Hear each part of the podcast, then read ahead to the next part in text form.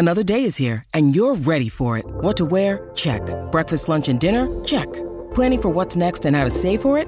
That's where Bank of America can help. For your financial to-dos, Bank of America has experts ready to help get you closer to your goals. Get started at one of our local financial centers or 24-7 in our mobile banking app.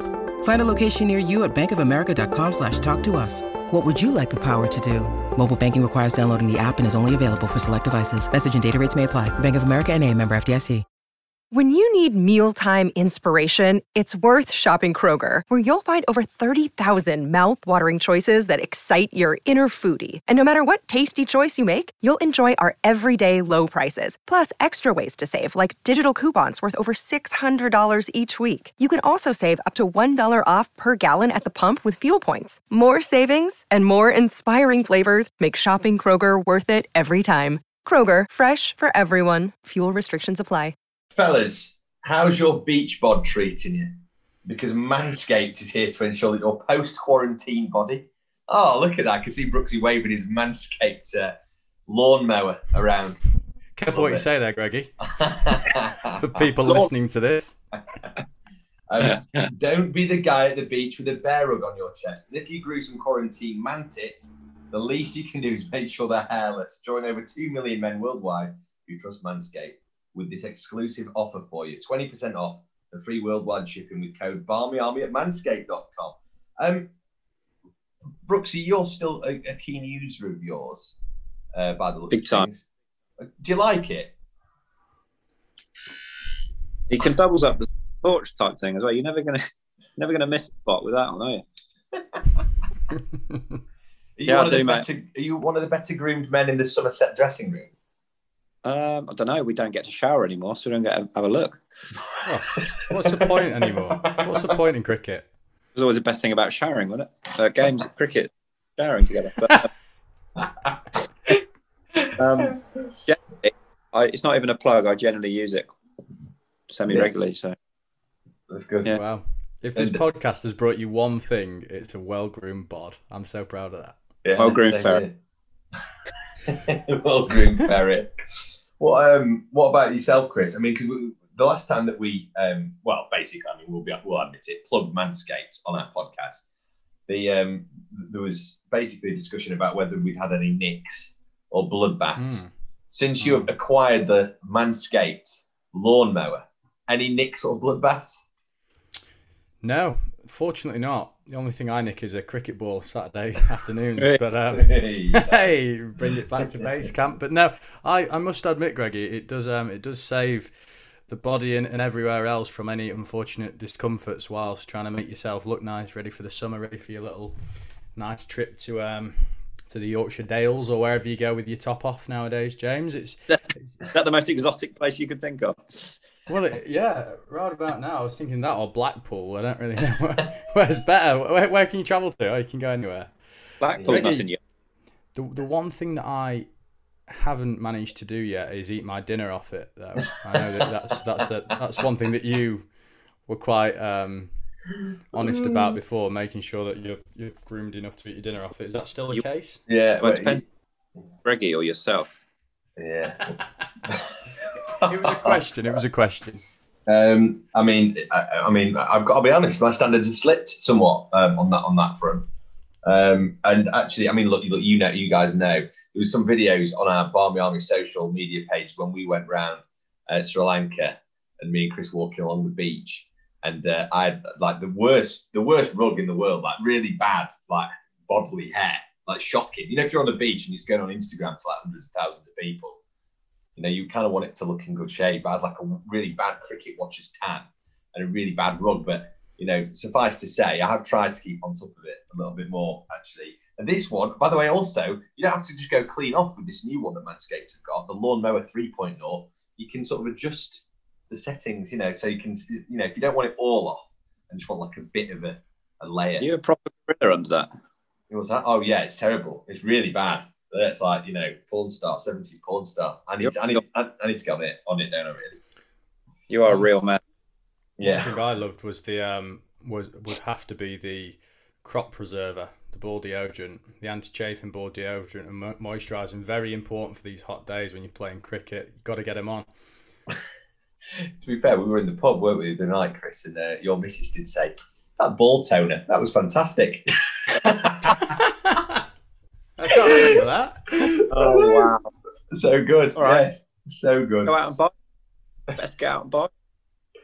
So the perfect package 3.0 kit comes with the essential lawnmower and the crop cleanser and all your ball toner and the crop reviver and all that kind of stuff as well. And you can also get um, a limited uh, for a limited time. You can get uh, two free gifts: the Shed travel bag um, and also the patented high performance reduced chafing Manscaped boxes. We've got a pair of them, lads, haven't we? And they're nice. That's, Yes. Don't chafe in them. Don't chafe in them. Uh, so you can get 20% off and free shipping with the code BarmyArmy at manscaped.com. Do yourself a favour and always use the right tools for the job.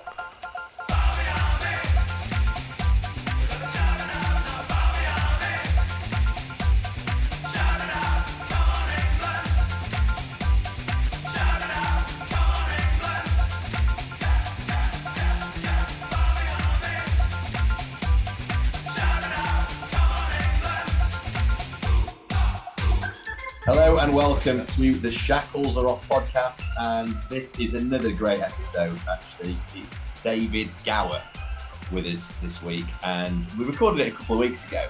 But in true Gower fashion, he was sat in this hotel room, he was isolated and just been commentating on the Pakistan Super League. And he had 10 days sat in a hotel near Heathrow, I reckon. And um, he was quaffing wine, wasn't he? And he was, uh, he was, he was great value. I really enjoyed it. So that's uh, that's coming up uh, here on the podcast very shortly. But I'm um, just going to check in and sort of discuss that first Test match against India. And Brooks, you just off there before we started recording a minute ago. You reckon they kind of burgled the draw, and that's probably how it felt, isn't it? Definitely, mate. I mean, I know Rooty gave it a big one saying we would like to try to create nine chances and in with it. You've obviously put a positive spin on it if you're playing, but from watching point of view, we were well behind the eight ball, weren't we? And we were probably 50 short of something uh, that would have been a bit more competitive. But you ne- never know, really. You never know if Broad got, got on a run or Jimmy started swinging around corners. Um, you never know, but it was a cracking start to the series, wasn't it? It was awesome. Chris, you were there. What was the atmosphere like? Was it was it good and also just nice to have the Barmy Army kind of back together? And India's always a bit spicy anyway, isn't it? Absolutely, mate. It was great to be back watching Test cricket at Trent Bridge. Not been there for a while. Shame about the atmosphere. For some bizarre reason, they still don't allow trumpets in or any musical instruments of any sort. So the sooner that changes, the better the atmosphere will be. Um, lovely place to go and watch cricket. Lovely venue, lovely destination. Some good cricket played, but some bizarre reason they just don't want an atmosphere. So um, if you're listening, anyone on the board at Notts, sort yourselves out. Nice. But- like that. we like a bit needle, but- don't we, on the podcast? Go on, Chris. Fuming. Millard's fuming. I am fuming. I am fuming, but I'm also fuming with Brooksy because there's no way England aren't winning that on day five. with that with that sort of weather about, Jimmy and Brody, you telling me they're going to chase that down? No way, mate. No way. I'm just, I'm just here to provide a balanced opinion. Nice. Oh, here we go. He's already practicing for the punditry career, isn't he? he is, yeah. Mate, if I'm playing that game, if I'm playing that game or in that situation, I'm backing the backing me in to win the game. yeah. That's the thing, isn't it? With our bowling unit, on on a serious note, like the strength that we have um, on a day five, when it's a bit wet and when it's in favourable to English conditions, you've got to be a very good player to survive Jimmy, Brody, Ollie Robinson, etc. So, Well, yeah, thing- it'd been, a, it'd been isn't a it? great Well, finish. It's that thing of like the carrots being dangled a little bit, hasn't it? So they're like, oh, we can get over the line here. So you're not really sure whether, you know, that's that's when it's Test cricket's its most exciting, isn't it? It's a shame actually because it would have been, it would have been really, it'd have been a nipper either way, wouldn't it? I'd imagine. Um, but we'll never know.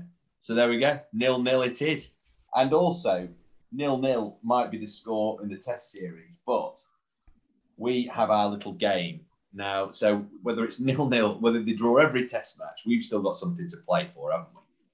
Uh, because we, in our last podcast, the Andrew Strauss podcast, thanks for listening and downloading, by the way. Um, if you did listen to that, and if you haven't, go back and have a listen. Um, in our intro to that podcast, we do this when Test series are on, don't we? We always have a bit of fun with it. And there's some Test match tickets up for grabs or a prize of some description. No one's ever going to win and get it on the nose, are they? I don't think anybody's got really that close in the sort of two or three test series that we've done this. But what we do is we pick a bowler. Never say never, James. Never say never. No, true. All right. I suppose we've got to get people sort of playing and getting in, people involved in this game, haven't we? So actually, you're right. Everybody's uh, in with a shout of getting uh, those test match tickets. So we pick a batsman and a bowler from England who is going to, um, you know, basically highest run scorer and how many runs they're going to get, highest wicket taker and how many wickets they're going to take. So uh, Brooksy, you had Stuart Broad taking 25 wickets and Bairstow, the top run scorer, with 410. Millard, you had Jimmy with 27 and uh, Rooty with 490. And I had Joe Root 600 runs in the series, um, which doesn't look too bad now, does it? Um, and Ollie Robinson with You're 21 on. You're wickets. on, mate. And that's a good that's a good start as well because he he bowled great.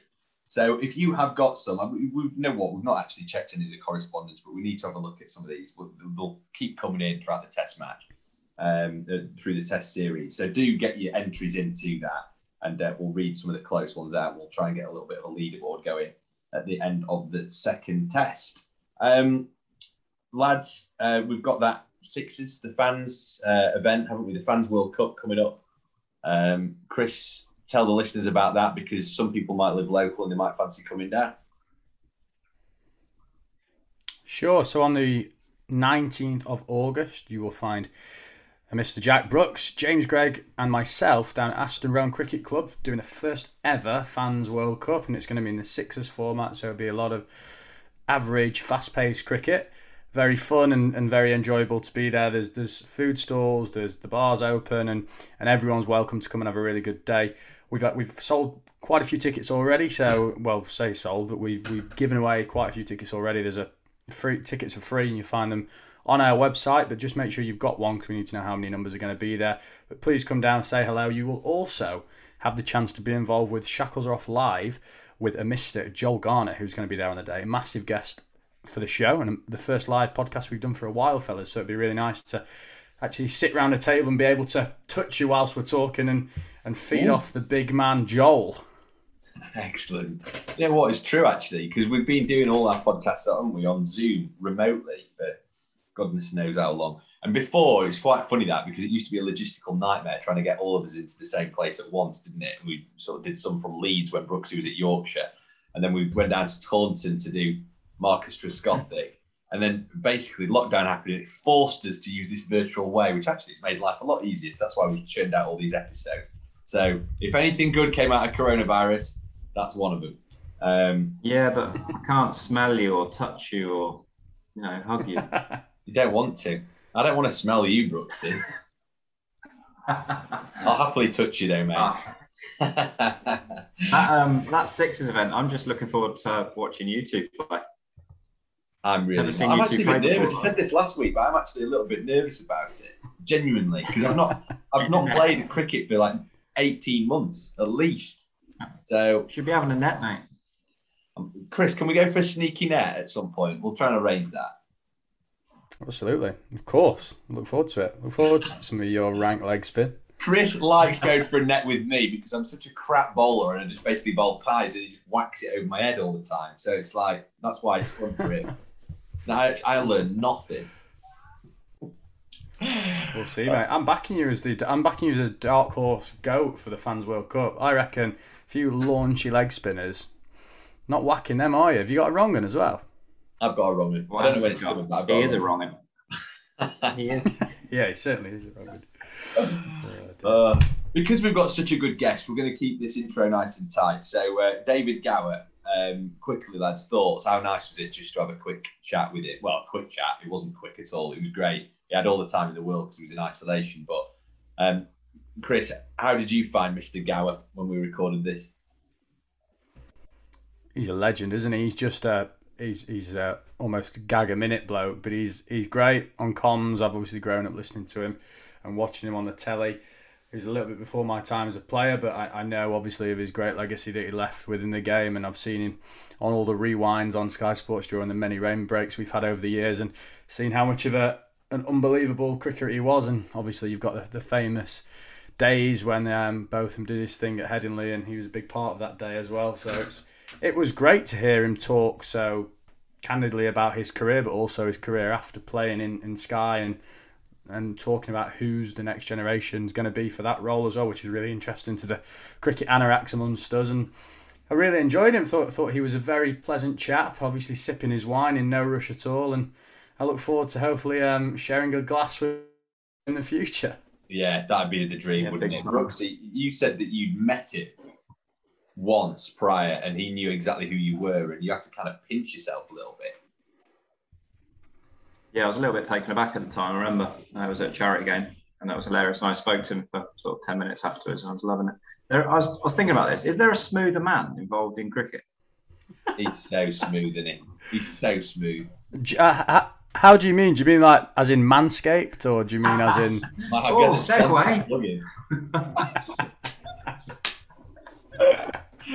Fantastic. Getting the sponsors. Chris, you're ever the corporate man. I love to see it. Um, lads, absolute pleasure. Join us next week. We'll have another episode out, and hopefully England are 1 0 up in the series uh, by the time that we get round to recording that. Great guests. Um, and like Chris says as well, uh, do uh, try and get down uh, to the Fans World Cup event. It will be absolutely class. Joel Garner will be there. We'll be doing a live podcast, uh, which will be pretty cool. Be a bit different, be a bit more lively, hopefully, as well. Uh, a, few Yeah.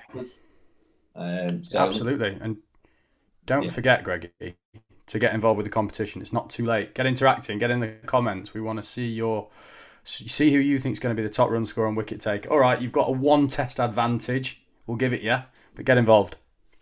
Sounds good. Yeah, like Chris says, get involved in that. And for the meantime, just just have a little think about that. Just have a little think about runs, highest wickets taker, whilst you listen to David Gower on Shackle Rock.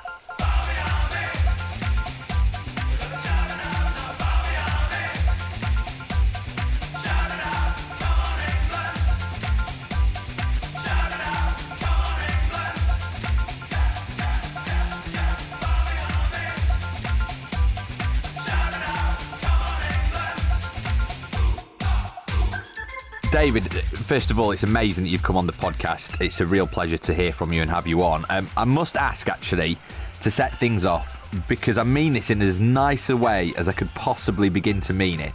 I never actually know how much you love cricket because you are so relaxed and uh, serene when you have been broadcasting, and likewise, just so level headed um, when you've been a, a- player as well. I don't actually know how much love you, ha- for, you have for the game of cricket. So, do you?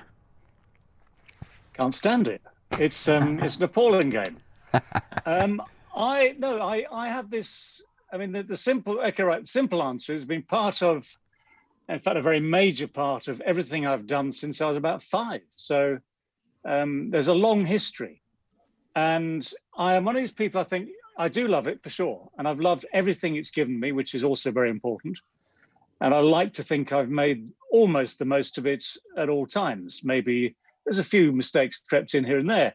Um, and therefore, I mean, nowadays, for instance, it's got to the stage where having had pretty much everything going my way for a long, long time and all down to cricket in, in essence, I'm now finding myself at a slightly different stage of the career. So, having just come back from Abu Dhabi doing PSL there, it has been, you know, it's just a slightly different part of the same thing in many ways. But just to prove that, in fact, in fact, to answer the question, that's what I've done because you might assume that you know I might sort of reject something like PSL, but the PSL was huge fun.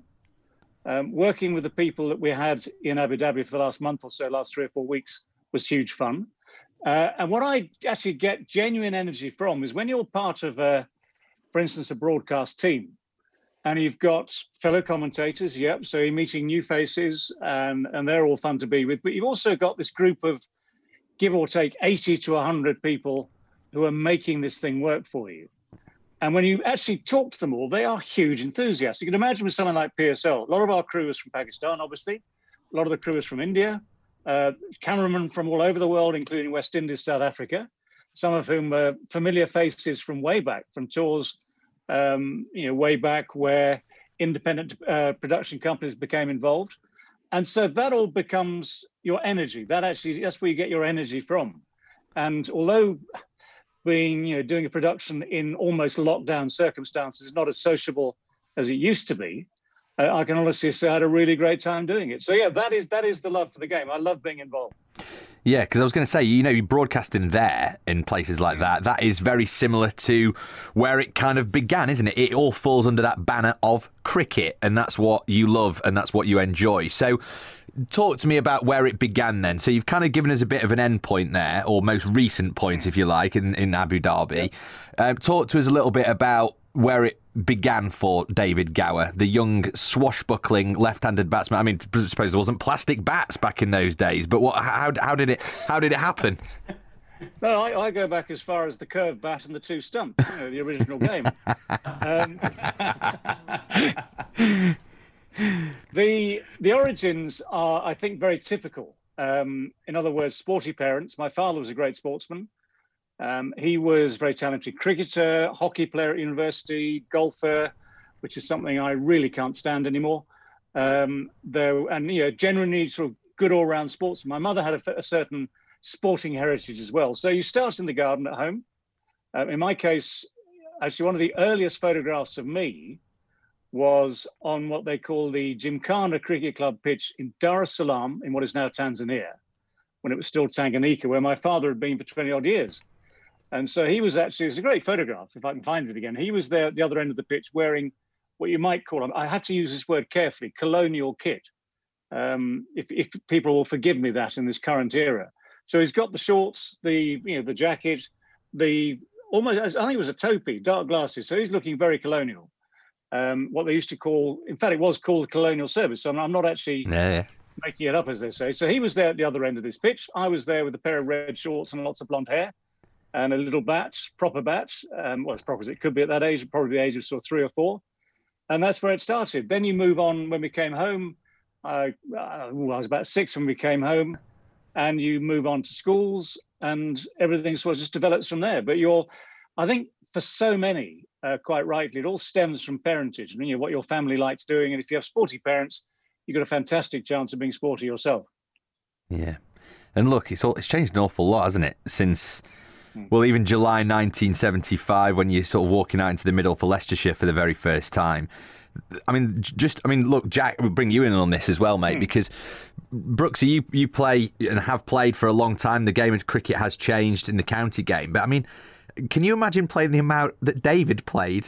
Like every single day, almost in a summer, wasn't it? I mean, you don't you don't get stats of, you know, 448 first class matches and a load of you know wickets mm. and, and, and, and, and runs and stuff like you do see with some of these old stats without actually just playing constantly throughout the summer. I mean, it's amazing, Brooksy, isn't it? I think like modern players always moan about the schedules and stuff, but I think the schedules have always been quite busy, haven't they, David? Um, yeah. You used to stop middle of a championship game to go and play one day game back in the day, didn't you? That we did. Um, I mean, part of the fun, not, was that when they first started doing that.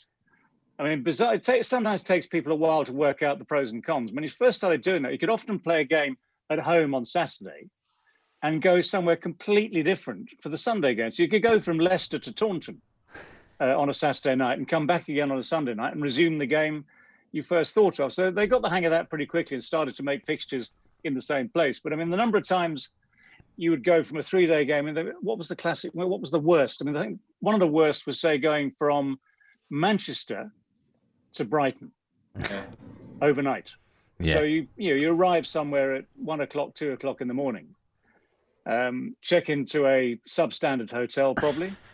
Um, I mean, there were all sorts of things. I mean, they and you get up in the morning and try and play a game of cricket, which you know your youth and energy gets you through. But I mean, there's some hotels in the 70s where we turned up, I think it was at Tunbridge Wells one year, uh, which is a lovely ground, the Neville Ground at Tunbridge Wells. And yeah, okay, it's, it's, also the place of my birth. So I was quite interested by Tunbridge Wells. And I had an aunt who lived there who was probably going to come and watch the cricket. But we turned up at this hotel. And the guy, it's a small sort of provincial hotel. He says, um, who'd like tea and coffee in the morning? You know, the old sort of system of bringing you a cup of tea or coffee in the morning. And we started to say, I'd like a coffee, please, a tea, please. And no, no, no, hang on a second. I can only do six people. Why? Because I've only got six cups. okay, junior member, you know, Illingworth, you know, Raymond Illingworth, captain of Leicester, England, governors. Raymond, you can go first. Have your cup of tea. Um, so those are the joys. You know, those were the absolute joys of sort of playing game after game after game. But again, so the, going back to the original question about the love of the game, you're actually quite happy doing that when you're 20 years old because it's just fun and you go from game to game and you hope you get a few runs and you know the better you play the more you enjoy it and life goes on Love Yeah, to see it. It's a good way. Mm. It's a good way to make a living, David, isn't it? it's it's it's worked until now yeah it's worked until now I mean, get, I mean, getting the England call up for goodness sake. I mean, that what's? Can you remember where you were actually on that front? Where, where Um, were you when you got the call up? It's very different now to when you probably found out via a press release or something. Can you well, remember? it's where you- probably no it probably had to be i, I don't know because in the old days you didn't get a phone call. I mean it was lovely. It's it, it's very sort of lovely. You got a letter through the post from the test and county cricket boards the tccb would send you a card very nice embossed card with all the england colours around the edge so sort of the blue the red the the gold and you'd be officially invited. So it'd say you know uh, the tccb or the secretary of the TCCB invites david gower filled in to represent England on you know, July the 8th in the first test against Pakistan at Edgbaston. And in the bottom corner, it says RSVP. So someone like Donald Carr, who was, that's lovely. You know, someone like Donald Carr, who was secretary of the, of the TCCB in those days, you know, his phone number, the office number, would be in the corner. And as far as I'm aware, no one's actually phoned back and said, you know, sod off, I'm busy. Um, you know, it's a, you know, I'm sorry, I was having a bar- I was having a barbecue that weekend. I mean, I really can't play, you know. So yeah, that was sort of the quaint old way of doing it. I mean, things are a lot different nowadays, and obviously the one of the great things that improved rapidly was the the opposite end of the scale, when if you were being unselected, deselected, or basically dropped, or all three at the same time, um, you used to find out by all the wrong methods. So apart from a few exceptions and people unable to be contacted, from now, from a certain day onwards, at least people were phoned up by either the captain or the manager and told, "Look, I'm sorry, but you're not playing the next game." I mean, there's Geoff Miller, who you've you will know very well, I'm sure, and Dusty, who is one of the great after dinner speakers and has used his experiences to great effect. I don't know how many thousand lunches and dinners he's done, Dusty, but he always tells a story when I'm there. He says how when I was captain, must have been uh, 84ish, possibly. Um, I rang him up one day and said, um, "I'm really sorry, Dust, but." Um, oh no, no, it's the other way. around. I said, uh, Dust, what are you doing the rest day of the Test match coming up next weekend? Um, I'd like you to come to my house. We're obviously playing at say Trent Bridge, my house in Leicester in those days. I said, I'd love you to come down and you know join us for a barbecue. I'll be having you know, cooking from midday and all the usual stuff. And he said, Yeah, I'd love to. I said, Well, but you have to make your own way there because you're not playing in the next game, I'm afraid. Um, and yeah, oh, sorry. Yeah, by the way, yeah, I'm sorry. You're not you're not playing in the next game. It was one of those sort of convoluted conversations, which it wasn't quite as bad as that sounds, to be honest. But uh, yeah, in the course of saying, Look, I'm really sorry, you're not playing in the next game, I was trying to soften the blow by saying, Come and join us for a bit of a barbecue. In other words, you're still a valued member of the squad. It's just the next game you're not playing. And I can't remember or not whether that was the end of his career, but it's um, I've, I've heard that one, David. It's it's a very good one. It's, Yeah, it's a little bit better than being removed from a WhatsApp group, which I think is how they do it nowadays.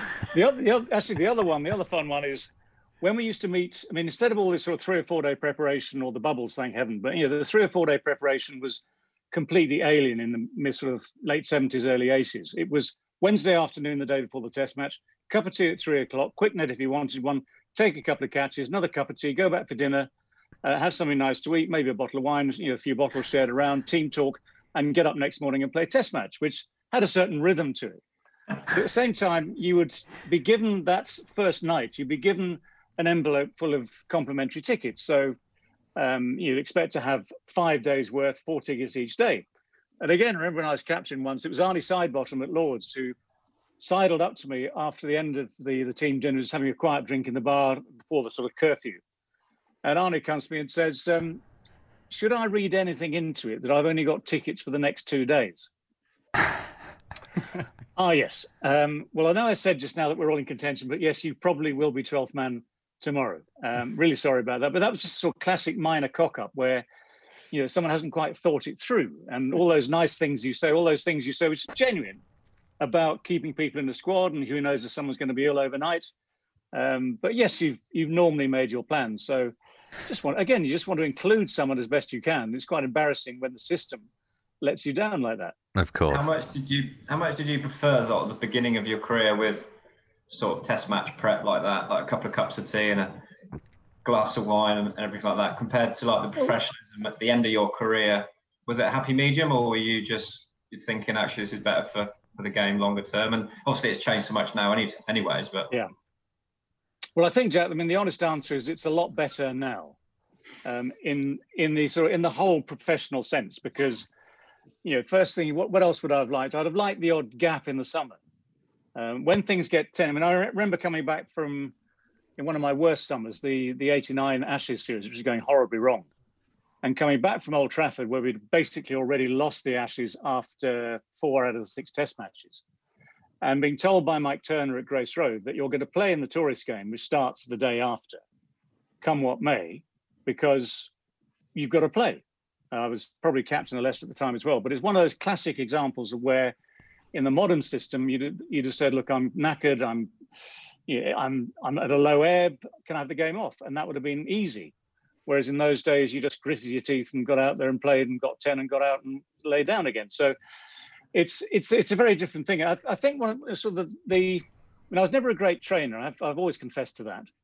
Um, but you get brought up in a certain era, so I was always able to get away with that up to a point. And if you are, you know, if I'm starting a career now, I think even from school days, you train harder.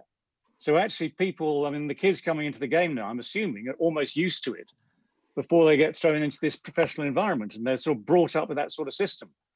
Um, and I was lucky, I think, also that as a relatively fit youth, uh, relatively athletic youth, um, it didn't take long to get to some sort of match fitness especially of course as a batsman. You know, Jack, you'll understand there's there's a huge difference between you know the batters and the bowlers in this game.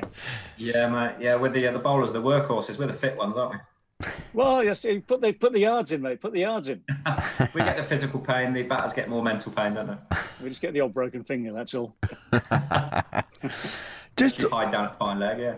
Just talking about your first, nice.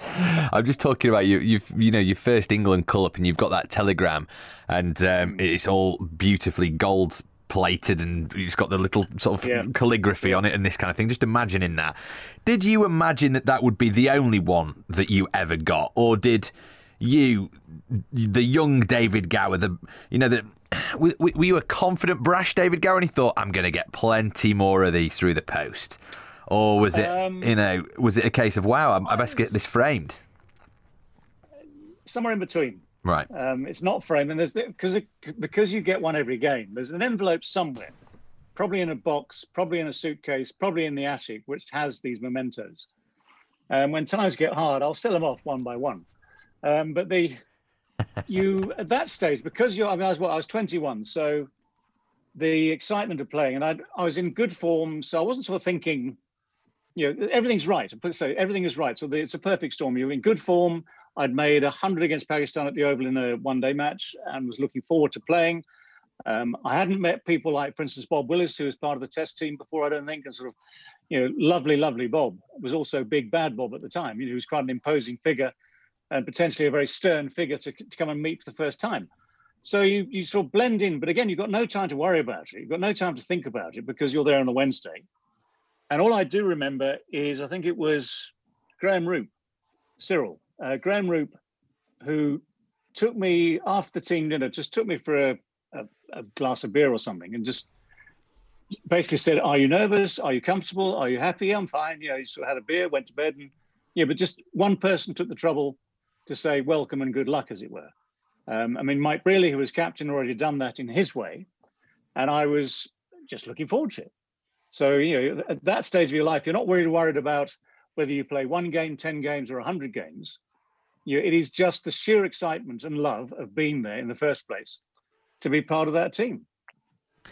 Scyld Berry wrote this in the Observer, friend of the Barmy Army from our. Uh, well, we had a great time with Scyld, by the way, in uh, Newlands. Yeah, he's, he's like top man, isn't he? Yeah. Top man. Um, and uh, he couldn't he couldn't keep us out of those nets, could he, Chris? In at Newlands when there was a rain delay, and Port Elizabeth, unbelievable. He wanted to have a bowl at us. It was great, uh, really keen. But he wrote this in the Observer uh, around the time that you kind of started playing for England. I think you probably know what's going to come here. Uh, might have been more at home in the twenties or the thirties cracking a dashing 100 for the MCC before speeding off in a Bugatti and a cravat for a night on the town. Now, see, when I read stuff like that, it, I, I, I, am smiling. I'm glad that you are as well. That yeah, is. So is Jack. I mean, Jack's. I just imagine him pulling up to a game in a Bugatti wearing a cravat. well, I mean, I'd love to be able to do it in a modern Bugatti, but they're coming at about 1.3 million, don't they? Something up yes yeah. but no, there was. Uh, it's all actually all those things. I I sort of quite enjoy playing up to it.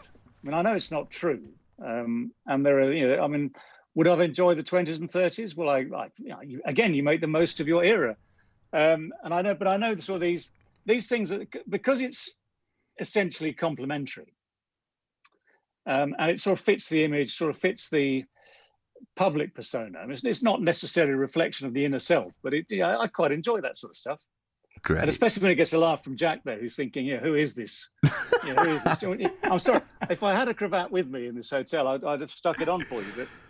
It's um, a shame. If you were at home, you could have just you could have just picked one off the peg, couldn't you? You know. I'd have you know rung rung the bell, got the butler in, you know, just hand me, give me the MCC cravat.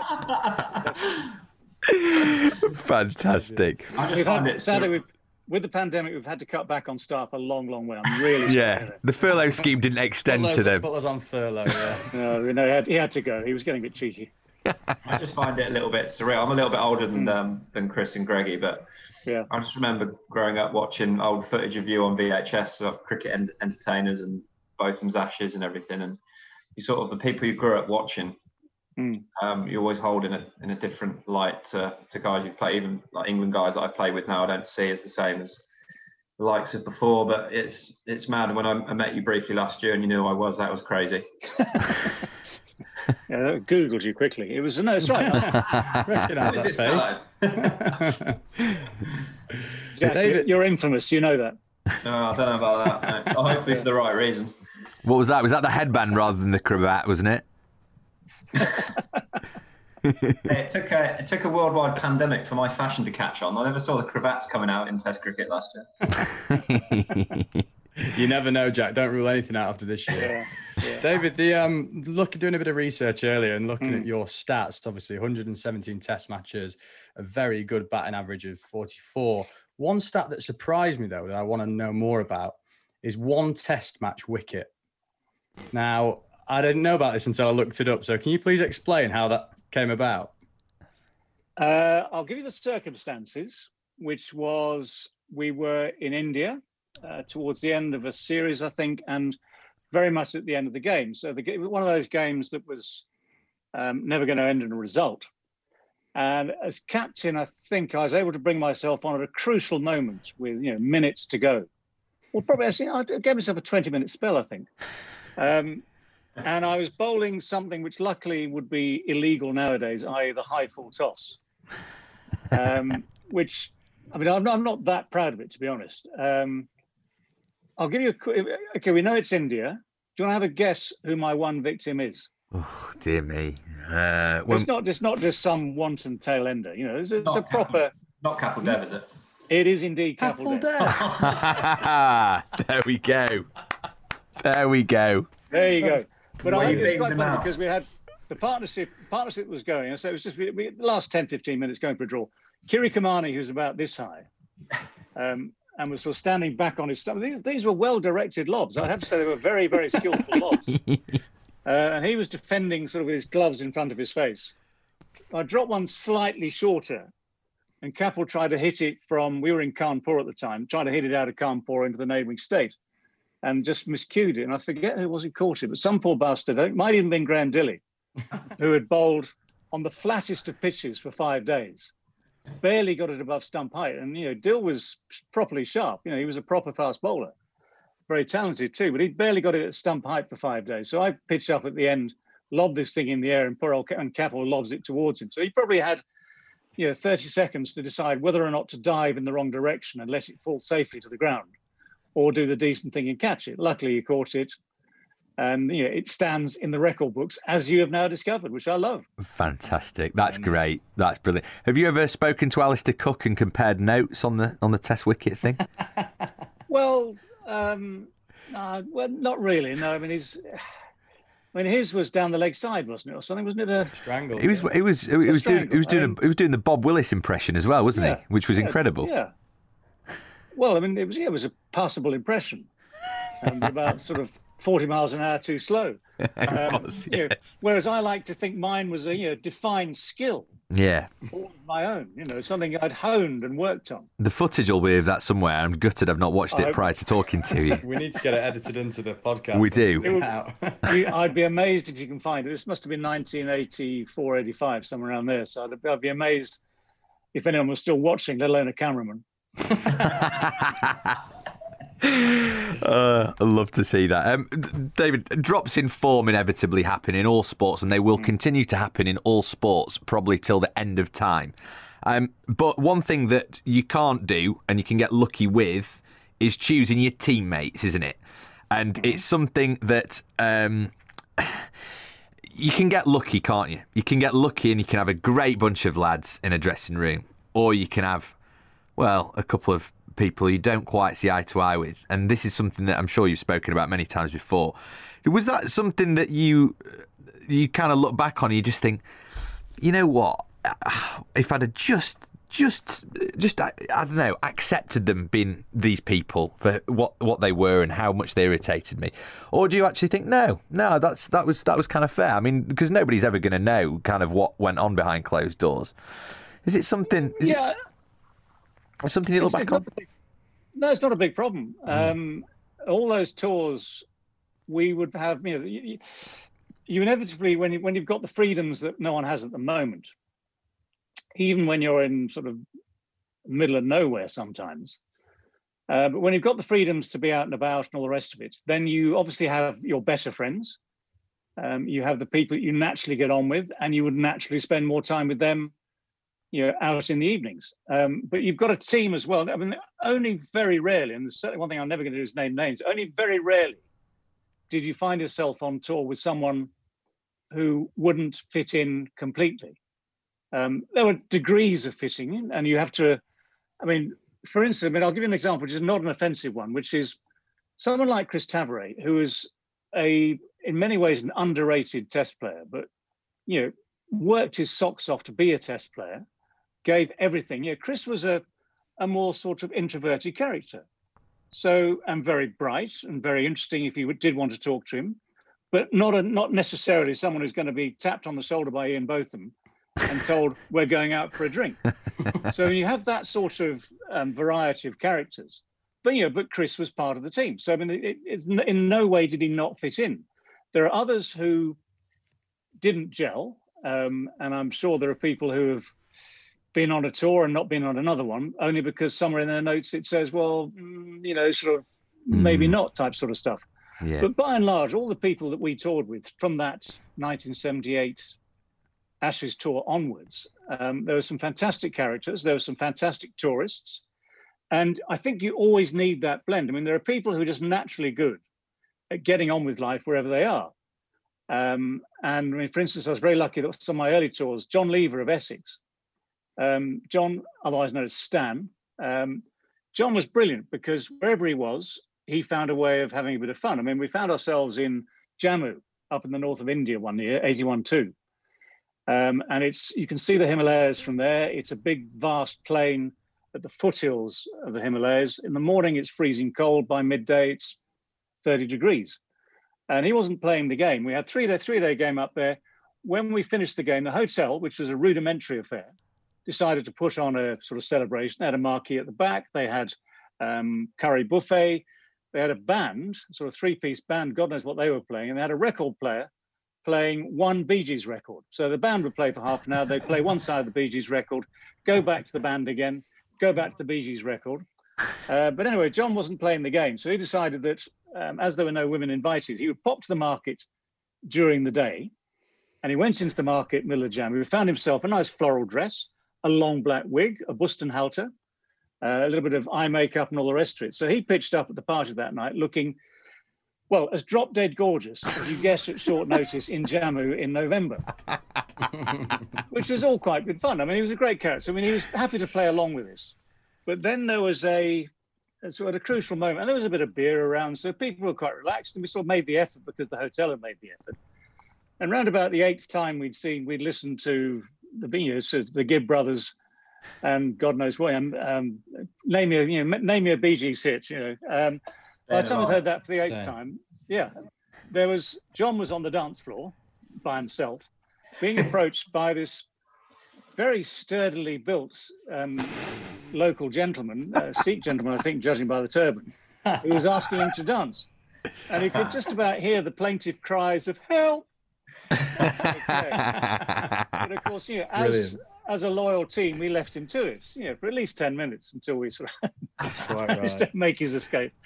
But I mean, there, are, as I say, people like John were great because at all times you could actually, I mean, if, if even if you were down, all you need to do is sort of look at just have a chat with him, for instance, or you know, all the, the good tourists, and you're fine again. You know, so all these all these things, all these places you go to, and of course there were some venues, um, you know, in some subcontinent especially where in the games in between the test matches, you're in anything but luxurious accommodation where you need to sort of kind of come together as a team. So people like that were invaluable. And only very, very few found it hard to pitch in. Looking at people like Bumble and Beefy as well, who obviously you then toured with, well, for what, 20 odd years with Sky, you know, all yeah. around the world watching England and elsewhere. That is, I mean, what are they like as tourists? Uh, just give us a bit of an insight. I mean, we've had Bumble on to talk to him on some of our yeah. platforms and stuff. We've never spoke to yeah. Beefy. We've not managed to pin him down just yet. We will do at some point. But what are those two like as tourists, eh? What are they like? Um, right. Well, Bumble, you know. Yeah. Um, so Bumble is almost certifiable, um, but very funny, and you know, he's he varies between taking himself off. I mean, say you know Lord's Test match, you'll find the grottiest pub within three miles of Lords, as long as it's got decent beer, and that's his that's his venue for the night, or maybe a curry house. Beefy, um, you probably know that we've had to. I mean, when I was working with Sky and before that, we used to have rosters, as it were, to decide who went out with Ian, because.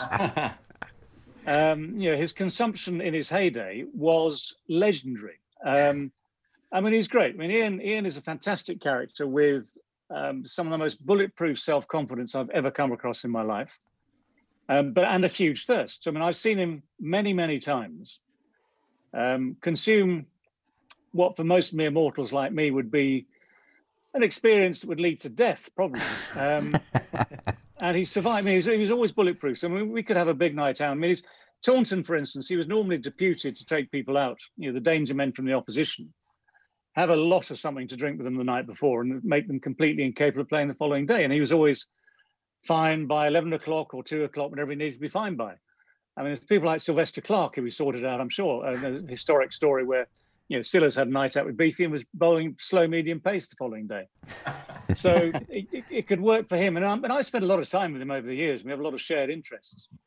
Um, so I've sort of I've tried to learn to pace myself rather than try and drink with him. And when I've whenever I've drunk at his pace, it's ended, shall we say, messily. So yes. um, it's just a life lesson. But you've got people like him. Actually, the, the, the, the interesting about Ian is that, you know, he is a super confident character, which is what influenced his cricket, influenced the way he played his cricket immensely. Um, and if he has a bad day, he has a way of just shutting it off, forgetting about it, and trying to start again afresh the next day. He tries not to let these things build up and worry him. Um, when he was captain of England, this sort of gung ho 24 hours a day, you know, 24 7 approach was too much for a lot of fellow players who couldn't work at that same pace. Very few people can work day and night at that same sort of pace and be able to play on the field by 11 o'clock the following morning. So you have to sort of kind of, you know, work with that.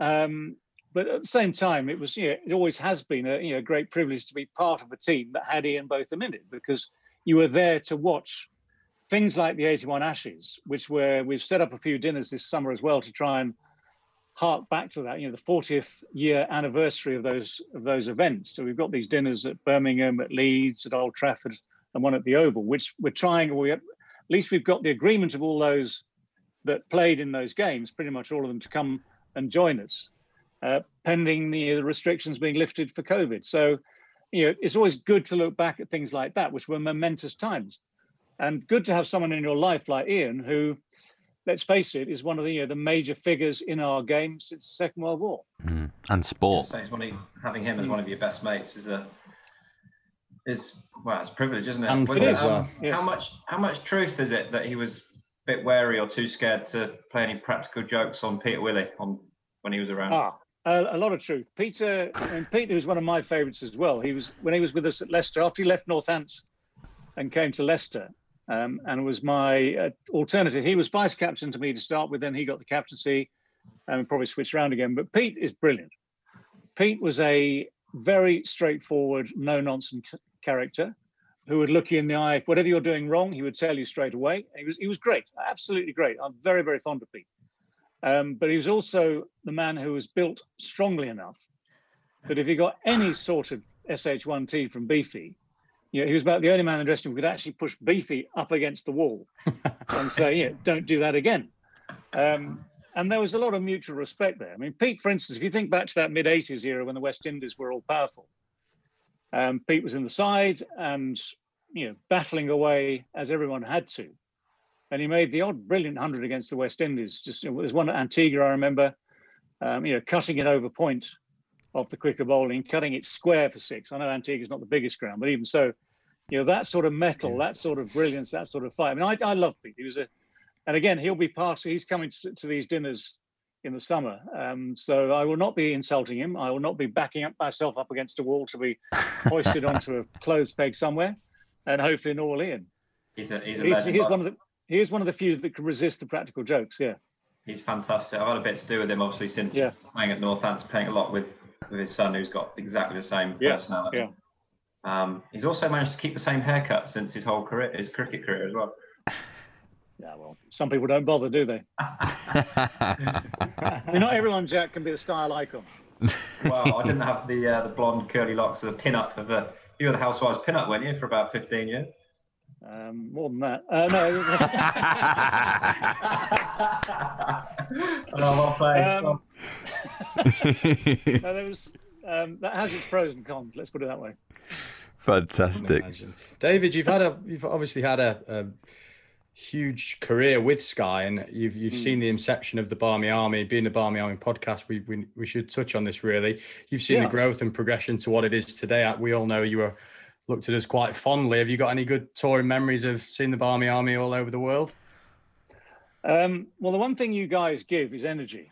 Um, and when, wherever we've been, if there's been a sizable contingent, um, I mean, the only complaint I've always had is, you know, some of the, you know, some of the words, some of the lyrics need working. I think. I think it's, you know, there's, it's not quite. Um, who can I? uh, let's Lennon not let's not complain. yeah. well, we can. put- Well, yeah, mm, it'd be different. Um, no, the energy that comes from that. I mean, I know, for instance, the the current era of players, um, you have really appreciated the support they get wherever they go. In the days, of course, up until eighteen months ago, where um, you know you guys would come in numbers. I mean, for instance, the last Test match I watched abroad was one in Cape Town, Yeah. which is now what, wherever now, it's probably 18 months ago, give or take, January last year. Yeah. And we were, I mean, again, not working, one of the, one of those rare experiences, not working, but actually drinking with, I was five floors up, if I can admit that, five floors up with you guys probably just down there somewhere. Yeah. So we had, you know, the sort of big bank of Barmy Army just in front of us. And while we were slugging down the gin and tonics at level five, you were, I don't know what you were drinking down there, probably Castle Lager. Castle Lager. Castle Castle Lager in huge quantities, you know, obviously hydrating Of as per medical advice. Um, and that sort of energy is is brilliant. I mean, it, obviously, we're looking now.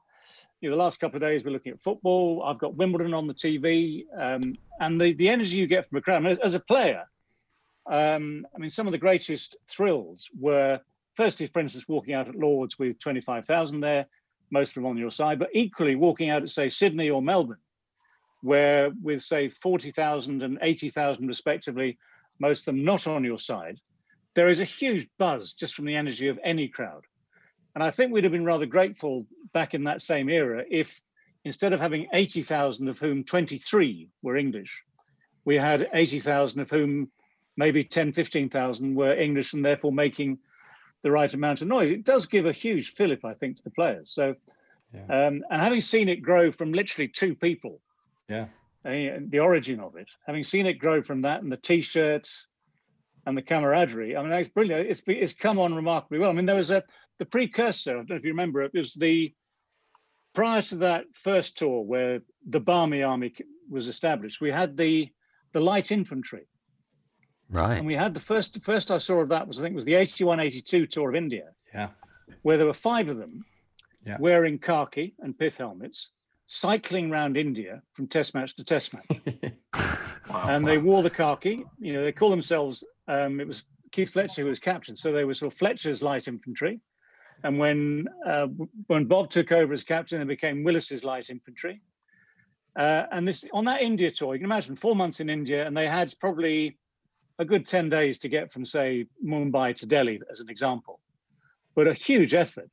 And eventually, when we realized they were doing this for the whole tour, I mean, they were staying in hostels and, you know, eating what they could, drinking what they could. Eventually, when they, you know, became a regular fixture, we said, well, hang on, where are you staying? And they said, well, do you have any shout? No.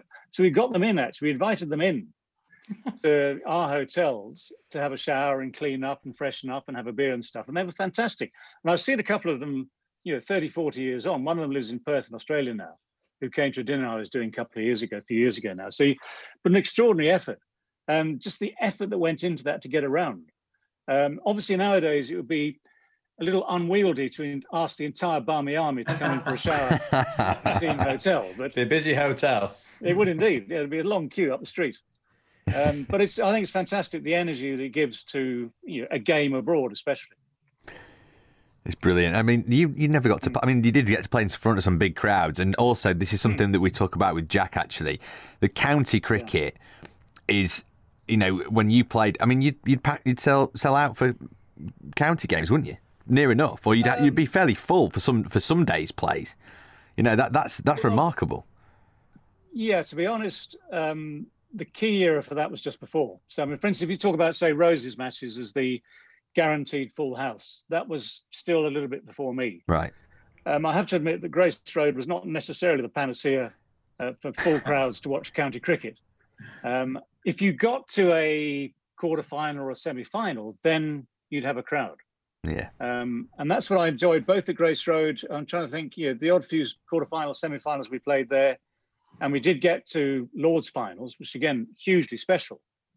Um, and especially, in fact, it really nice because even when you've got, say, test matches under your belt and you've been to Lords for a test match, to go there with your county team for a ben, you know, for B&H final, say something like that, and knowing how much it means to the other 10 who maybe haven't done that sort of thing beforehand, that's that's enough to sort of energize you again. But for instance, you know, Grace Road was never a, a huge crowd puller. Um, we had crowds for the the bigger games, yeah, and then we had people coming down to Lords for the finals. Hampshire, the same sort of thing at Northlands Road, the old ground, which could probably only hold about 5,000. The atmosphere was special when we played, again, the same sort of thing, semi finals, that sort of thing. Um, because although it's not a huge crowd numerically, the atmosphere, they're all close, they're all close to mm, you. Perfect. So you get that same sort of buzz even from lesser numbers. And, and that's always very special. That's always a great atmosphere. Did you ever play much at Scarborough, David? Uh, not much. I played. I think I had one one game up there. And the irony is, I remember playing up there. We played the Sunday. We played probably played the weekend up there. We played the Sunday game, um, and this would have been must have was I Leicester or Hampshire in those days? Probably Hampshire. But it, the Illy Raymond Illingworth was still playing, aged about seventy three or something. You know, he was Illy was in his fifties, and played on Tremendous. the Sunday, still doing that thing he'd always done at Grace Road, sort of bowling you know, tight, flat, non-turning off breaks. And I was, I, I annoyed myself immensely because I thought, well, I really, I've really got to sort of show him who's boss here. And on it was a low, flat, not particularly nice pitch. And I tried to hit him over mid-on and failed. so, you know, the master put the pupil in his place yet again. yet again. Yeah. Just as you thought you'd seen the back of him. Um, we've sort of yeah. started off by talking about broadcasting and your broadcasting career. it is amazing, and I hope you do uh, sort of really accept this compliment because I am a, a sort of a young broadcaster, and I'm finding it hard enough as as me doing what I'm doing at the moment, right, and trying to get yeah. to the top and trying to get to that top level. So the fact that you've also captained England uh, to Ashes glory and played 100 odd test matches and also done what I'm striving to do. It's a little bit sickening. Um, so, so, yeah, which is always nice, isn't it? But from from that perspective, or you haven't already, obviously. Correct. But what was that? What was I suppose for you? It was almost like a seamless thing because you went into the punditry and then you sat into the presenter's chair. It was like a, a gradual thing, and what was your kind of approach? What was your style? What was it like when sort of set, working for Sky? Because it's not really like Sky had had anybody before that. You know, it wasn't like they'd had 10 different examples of presenter for you to kind of take notes off or watch old tapes of and, and that kind of thing. What did you go into yeah. it thinking? Well, I mean, the first thing you're right. I mean, I did bits while I was still playing. Um, I had a really good crash course. I went down to the World Cup in Australia and New Zealand in 92 and spent the six weeks of that working for Channel 9, which was a fantastic education into that industry. Richie Benaud, of course, being part of Channel 9, and equally so, Richie being part of the BBC coverage. That when I made the transition, which is what, 94, I spent six years working alongside Richie with Tony Lewis, who was very, very suave and urbane and calm as the presenter there and in the course of that learned a lot by doing magazine shows radio shows you know working my way through the media um, the one thing i wasn't quite so good at was writing. I mean i, I like words and i mean one of the things i think you should do as a broadcaster is value words and find ways of saying things. It's um, sometimes it works sometimes it doesn't but I, I enjoy all that. So the broadcasting grew and uh, i suppose the, so the honest truth is you you're never going to nail it first time so I look back when I saw some of the videos when I was doing something called Gower's Cricket Monthly, which is like a BBC Two magazine show, and we were recording links outside at places like Arundel, and I looked at them when I sort of a few years later I thought they're appalling. you know, they were absolutely dreadful, but someone let me get away with it. And but over the course of that summer, for instance, we went from doing outside links to sitting in a studio, um, what they call um, recording live. Well, you know, so in other words it's recorded. If you make if you cock it up, you know, it can be edited, so it's not live live. So you build up the experience, and as I did that, then things started to come into place. It started to sort of work out rather nicely. But I think the it's exactly the same as anything else. Um, the moment you think you've nailed it and you relax too much is the moment you make a mistake. And there are plenty of those over the years. Um, and the one thing you learn then is that if you mispronounce a name or say something that's a made up word by mistake or say something you really shouldn't have said and you're looking at a TV camera and it's on you, uh, the best thing to do immediately is smile. I mean, there's also, I mean, there's one, there's one classic which I remember from recent years. We're at Lords in the, uh, in the studio at Lords. I was talking to Michael Atherton, who I think is brilliant and probably, and probably had another guest as well. And we had a feature on Charlotte Edwards um, obviously with the women coming more to the fore over the years. Very nice feature on Charlotte, who is um, described as the most capped England women's player. And we watched the piece, which was nice. And I was about to, you know, so the payoff at the end of it, the pickup, I somehow managed to say, there we are, lovely piece on Charlotte Edwards, England's most fapped women's player. Now, the good news is, the good news is it's not a word. Yeah. Bad news is, it sounds like if it was a word, it wouldn't be very nice. No. and so others, others being others, just burst out into laughter. So you can't, you can't. It's not as if you can hide it or pretend it didn't happen. And you have to sort of pick yourself up from there and sort of, no, no, no. What I meant to say was you know, most capped. And it's a big change actually, because in the days of, of Richie, Richie would say things literally like his one of his quotes was, "Well, if you make a mistake, let the viewer worry about that."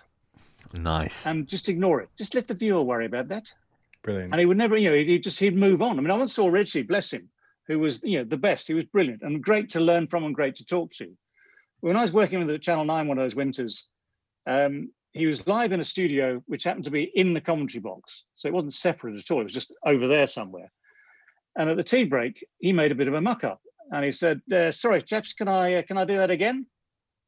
Uh, no, Richie, we're live. All oh, right. And he just carried on. And you have that sort of unflappable. So you learn from the unflappability of the best. Mm. And actually, one thing, the other thing you learn is that at home, people actually quite like a cock up. They quite like it when you say something wrong, or as long as it's not genuinely offensive. Obviously, Yeah. there is a line thou shalt not cross. So all the all the errors actually become part of part of folklore in, in a sense. And but you move on very quickly, you know. So the it's not as tragic as you think it is the first time you do it. Um, and I always tried. I mean, honestly, tried to maintain standards as best I could. So there'd be that thing when you're, you know, 10, 9, 8, 7, 6, and you're counting down to live. So you think, well, okay, right, now's the time to speak properly. Now's the time to be relaxed. Now's the time just to get it done. Um, and when it worked nicely, I was very happy with it. And if there was ever a sort of uh, an off day, I'd be self-critical Yeah. um, before anyone else was. That's a good way to be, isn't it? It's a good way to be. Mm. Yeah. Before we Yeah. go, um, I'm sure the lads will probably have maybe a couple more things to ask. Before we go, what do you think of the current England crop?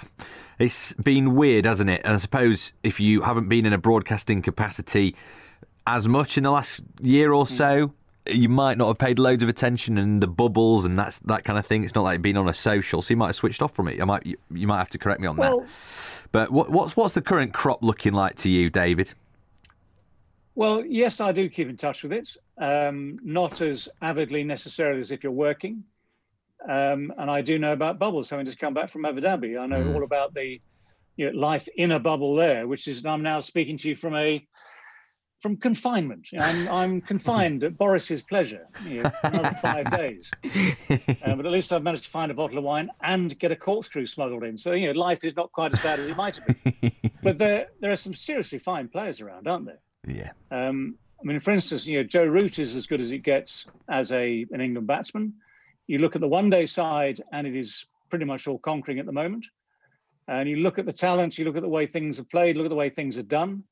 Um, there is enormous, there's an, an enormous amount of talent around. The, I mean, you could kind of go through the list of names, and we'd be here for a long, long time of players who are really, really good. I mean, the one, the one downside at the moment seems to be that with well, the big downside is with all these lockdowns and bubbles and the rotation. When there are people like, you know, a great example is Chris Woakes, who's just come back into the team and is showing everyone what he can do, albeit against, we say, a Sri Lankan team that's not at its best. Um, but he's showing people what he can do, and yet he's hardly bowled a ball for 12 months Yeah. because of well, obviously some rather some rather extraordinary circumstances and you know, rotation policies that left him out. I mean, I that's it's a very difficult thing to manage. I grant you that, and I grant the the management that. But there were things this winter you think, well, why have they not, you know, reacted? You know, for instance, I mean, what's the, the example I've quoted a few times here and there is Jonny Bairstow getting runs in Sri Lanka, and is suddenly you know back in a Test side making hundreds and playing really well. What happens next? Go home. yeah. Yeah. You know, Exactly. You know, Yeah. off you go. Yeah. And you know, Crazy. I just I just think that times like that, as a player, I mean, yes, of course he was going to come back for the ODIs, and yes, there's all this time in bubbles, and I can't necessarily relate to that sort of experience for each individual. But as a player, you'd think almost automatically, I'm getting runs. What do I want to do next? I want to go home? No, I want to carry on playing. If I get Norton, if I get a pair in the next test match, then I'll put my hand up for rotation. But in the meantime, let's try and get another hundred. Brilliant. David, absolute pleasure. Is there anything else you want to add, lads, before we uh, before we get going? I, d- I did have one question for him, but it was more of a Yeah. trivia one, asking you Go to on. have a li- have a little bit of a guess. It Oh, was, here we go. out of the current England Test crop, who's the next broadcasting David Gower? Who's gonna Nice. who's, who are we gonna see for the next twenty five years on Sky? It's a good question. Um, do you know, I have, uh, I, I'm tempted to say I have, a, I have a record that was produced probably 30 years ago now, which was the original There's Only One David Gower, um, which is now a bit warped. It's on vinyl, that old thing called vinyl, and it got left somewhere warm, so it's now unplayable. Um, but it's a, it's, it's, a, it's a classic tune with a great lyric. Um, repetitive, I grant you. The Of all the people, of all the people who've started to get themselves trained up, um, I'm trying to think who I've listened to. Stuart Broad, actually. Stuart is doing really well, I think, yeah. because he's come on, um, you know, when he's been available and has talked sense and has been sort of, should we say, more balanced than he is when he's appealing for an LBW and a review. yeah. Um, but I think, I think Stuart, who, yeah, he's he's got that sort of um, sort of voice, which is, you know, it's it's not overexcited, um, which I like. I mean, uh, you can obviously, having done a bit of T20 now, one of the dangers is not wearing you know headphones to protect your ears from the shouty folk.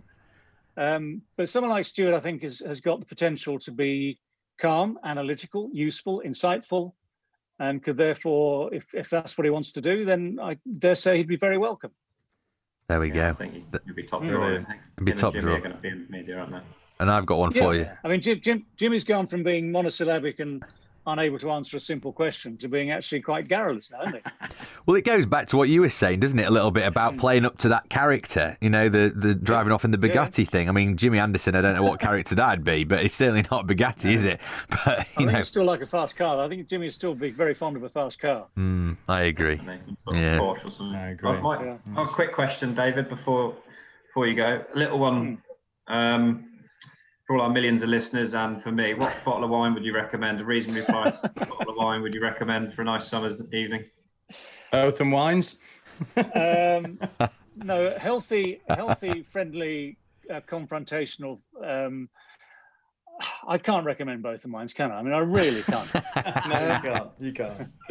um, I okay. the- It's a long. I mean, I, I love the experimentation. So the, the bottles I've arranged for my um, quarantine here, I got from a, an ex-colleague of mine who, and I've gone so from every continent.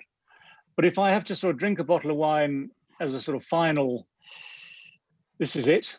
Um, I would still go for French. I'd still go for claret, and without breaking the bank and leaving some inheritance for my children, uh, my favourite is a thing called Lynch-Bages, which is a lovely, lovely Pauillac. Um, sadly, I haven't got any with me at the moment, um, but it goes well with me. It's it's a tremendous wine, and there are some beautiful wines out there, of course, from all around the world. So. Um, the, the great answer to that is don't just limit yourself to one, just go for them all. Great answer. Very Barmy Army esque. It is. Well, yeah, it, yeah. In in adversity, just doing what you can. We've gone from cravats to claret, and I'm not quite sure how, but David, it's been an absolute pleasure. Thank you so much for talking to us um, on the podcast. And um, I do look forward to seeing you um, sort of covering your ears up on some kind of commentary of some franchise cricket at some point on the TV uh, soon. And hopefully, actually, it's a lot, lot more than that um, because we do miss you on the telly, actually, a lot. And I mean Well, that. thank you. So, Thank you. Absolutely. I mean, I'm, I'm, I'm obviously, might as well say, I'm available for hire mm, um, as best I can be, but the, the opportunities are a little, little sort of less uh, frequent nowadays. But yeah, I'm always, always keen to be around it. We've got, um, while you guys are traveling, you're probably aware, I'm, I'm also involved with a company called Black Opal, who are um, hoping that we're going to be, for instance, in the West Indies in January and March, that sort of time. Uh, in which case, I'm assuming you guys will be uh, hoping to travel in the same direction I think so. Which means it'll be We'll a competition that's between sure. the the Lynch-Bages toting black opal uh, crystal glasses and the Carib beer brigade just in front of us, which will be a good combination. Just a a, great bit. mix. The perfect, the perfect storm. I think they sponsor Zak Crawley as well, don't they? They do, yeah. I mean, they're- yeah, they sponsor Kent now. Um, there'll be, I mean, Zak has been, yes, Zak's an an ambassador. And actually, talking to Zak, I hope he finds some form because I think he's a very, very talented individual. Um, you know, that 260 proves something. Um, but I think we, again, it's it's a good lesson, isn't it? Because you have your ups, you have your downs. When you've learned how to get back from your downs to get back up again, then life is great. Yeah, not half. Here we go. There's a mantra for life. It is. It's, Indeed, indeed. it's a good one to end on. It's a great one to end on. Let's do a live show, won't we, Millard? We'll have to get a 80s revival live show with David, Absolutely. Lamby, Beefy, get Yeah. them all in. Absolutely, we will. Pleasure. Absolute pleasure, David. Enjoy the rest of your isolation if at all possible. You've got the wine and Wimbledon to get you through. The two W's, Yeah. perfect. Uh, thanks so thanks so much, and uh, we'll talk talk again guys. soon, hopefully. Thanks, Pleasure. David. All right. Well, all the best. take We'll care, see you mate. somewhere. See you somewhere. Nice see you. All right. See you. Bye-bye. Cheers.